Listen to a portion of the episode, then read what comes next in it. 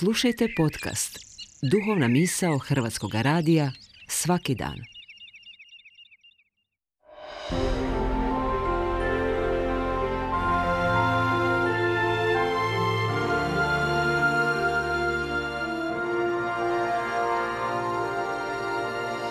Duhovna misao. Urednica je Blaženka Jančić.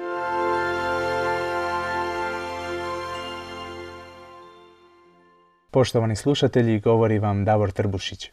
Jedan ministar indijske vlade, uspoređujući rezultate koje je postigla majka Terezija s onima koje je postigla javna skrb, rekao joj je jedan dan s divljenjem i malo tuge.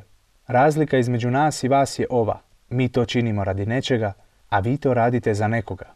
Crkva danas slavi spomendan svetog Martina, kojeg hagiografi smatraju jednim od najvećih biskupa svih vremena. Zaštitnik Francuske, vojnika, konjanika, siromašnih prosjaka, putnika i vinogradara, živio je u četvrtom stoljeću i u zapisima ostao poznat po svojoj gesti milosrđa prema jednom siromahu koji je drhtao od hladnoće i zamolio svetog Martina za milostinju. Budući da kod sebe nije imao ni novca ni što drugo, uzeo je svoj širok časnički ogrtač, mačem odsjekao polovicu i podao siromahu. Ova gesta svetog Martina govori nam prije svega da smo pozvani biti autentični kršćani, koji ne ispovjedaju vjeru samo riječima, već je žive dijelima milosrđa. Dijela milosrđa nisu anakronizmi rezervirani za neka davna vremena, već ona govore o Božjoj dobroti za svako doba.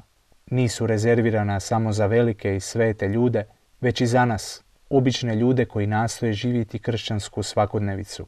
Biti kršćanin, a ne imati iskustvo djelotvorne ljubavi za druge, je nepotpuna vjera. To je vjera kojoj nešto nedostaje.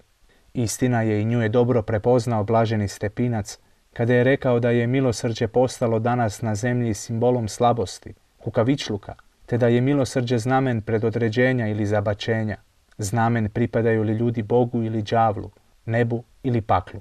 Dijelo milosrđa svetog Martina poziva nas da prepoznamo prosjake na našem putu, bez obzira na oblik njihova siromaštva. Prema podacima Državnog zavoda za statistiku, Više od 750 tisuća Hrvata živi u riziku od siromaštva.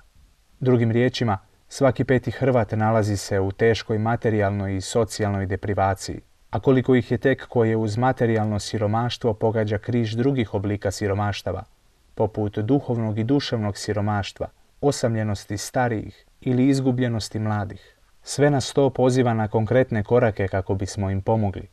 To može uključivati dijeljenje materijalnih dobara, ali i razgovor, osmijeh, savjet ili riječ utjehe i podrške.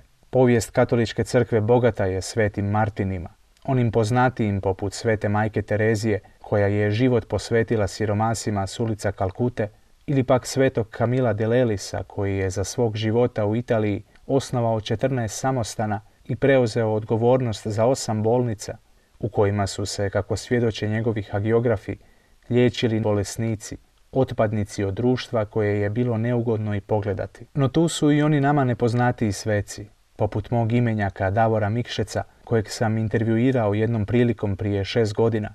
On je svakodnevno dolazio u samostan misionarki ljubavi u Zagrebačku Jukićevu ulicu i pomagao u brizi za štićenike i beskućnike, mijenjajući im pelene, šišajući ih, brijući ih i hraneći ih. I da zaključim i vratim se na početak ove duhovne misli, Davor, kao i sveti Martin, kao i sveta majka Terezija, kao i sveti Camilo de Lelis, nije to činio radi nečega, nego za nekoga, za Isusa raspetog kojeg je prepoznao u bolesnima i siromašnima.